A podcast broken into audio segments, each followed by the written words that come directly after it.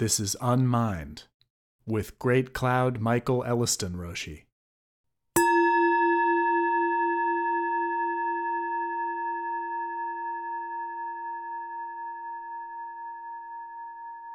Citizenship Quartet number four. Globalism. Here on Spaceship Earth, we are running out of room. Slamming gates won't help. In the short run, we can enter the castle and pull up the drawbridge, fence in the local community, and close the gate. In the long run, the walls will come a tumbling down. O sinner man, where you gonna run to? All on that day we finally turn our attention to the current meme of globalism after considering the history of tribalism and nationalism, along with certain implications of conspiracyism, a term coined to include conspiracy mongering in the panoply of theories of government, shared by coteries of those who believe in government and those who do not. This is another one of those two kinds of people in the world tropes. The fundamental one being those who believe that there are two kinds of people in the world and those who do not. And a bit like the thesis that atheism is the strongest form of theism, those who claim not to believe in government, shout out to Reagan, are pretty obviously the ones who believe in it the most, if in a negative way. It is easy to forget that, on the granular level, there is no such thing as government. Only people slogging away in bureaucracies, and those running for or currently occupying elected or appointed office. Government of, by, and for the people means that government, in the broadest sense of the word, is people governing people. What could go wrong? The case against globalism is, massively simplified, that if such a world government comes about, it completes the trend or evolution toward the end of those doing the governing to be more and more distant geographically from those being governed, the local hoi polloi.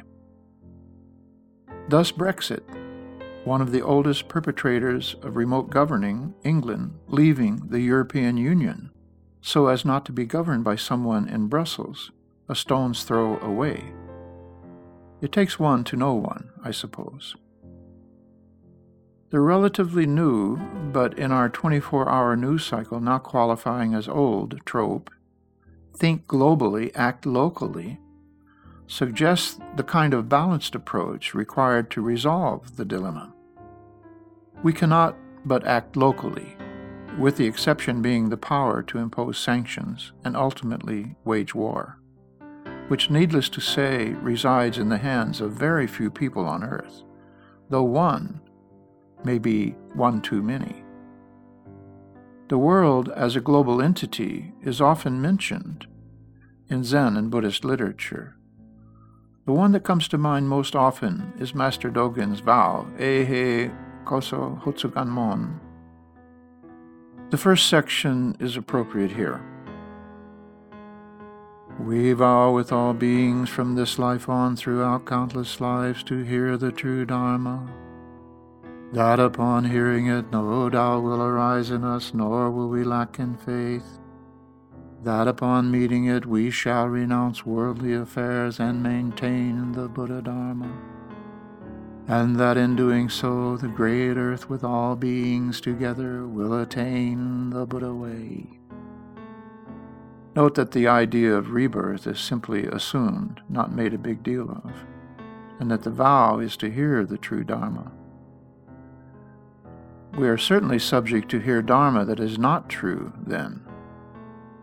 Dharma has many meanings, among them the truth, the law, the teaching, and being itself. All beings are Dharma beings, and all enjoy a Dharma location in reality however temporary the occupancy agreement.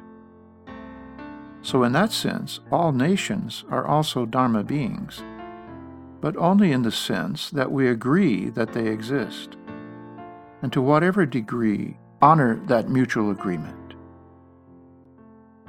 Language can be said to be an agreement.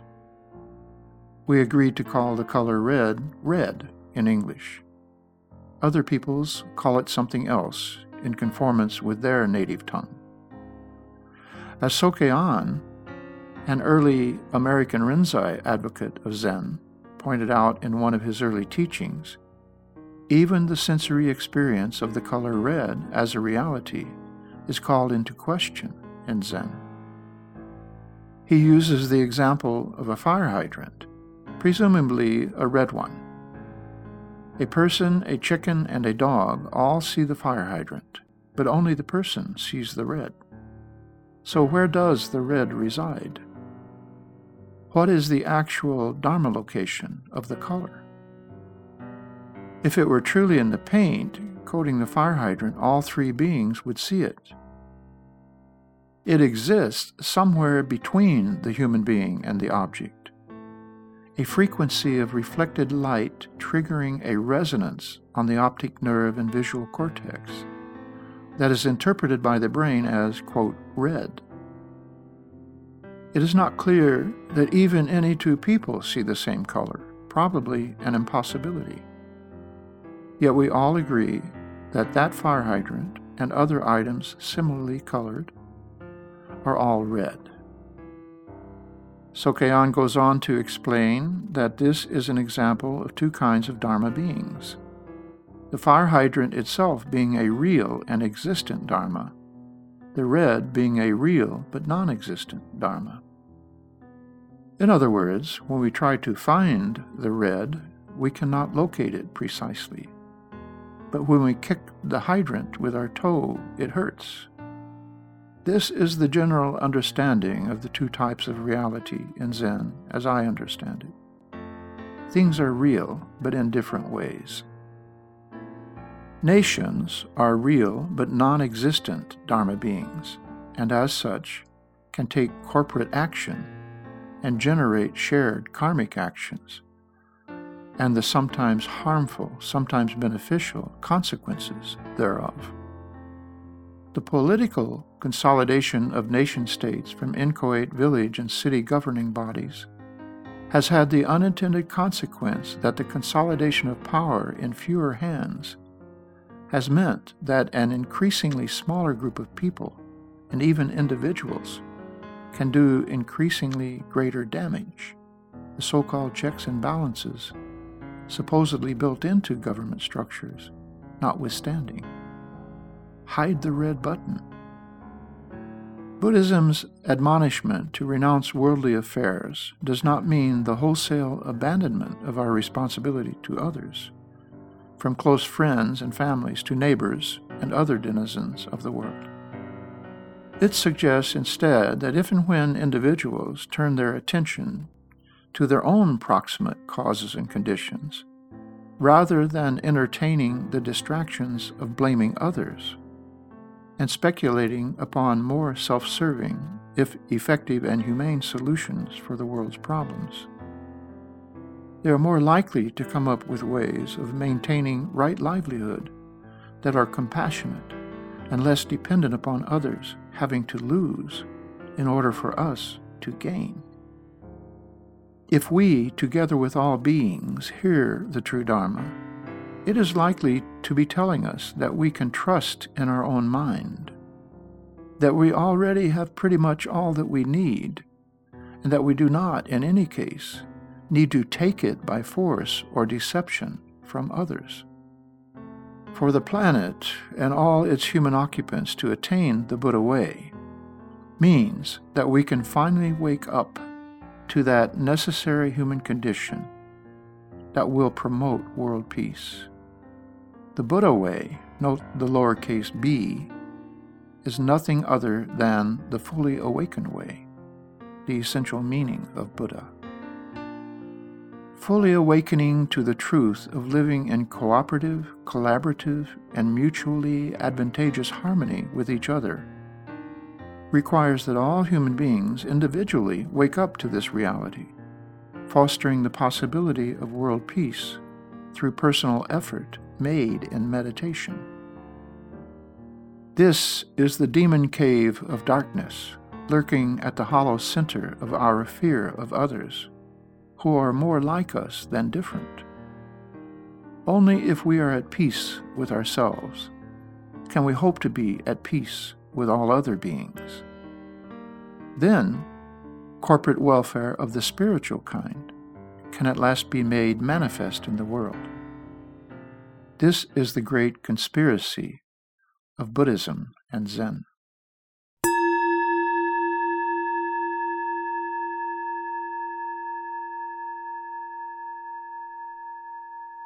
Unmind is a production of the Atlanta Soto Zen Center in Atlanta, Georgia, and the Silent Thunder Order. Find us on the web at aszc.org. You can support these teachings by PayPal to donate at storder.org. Gasho.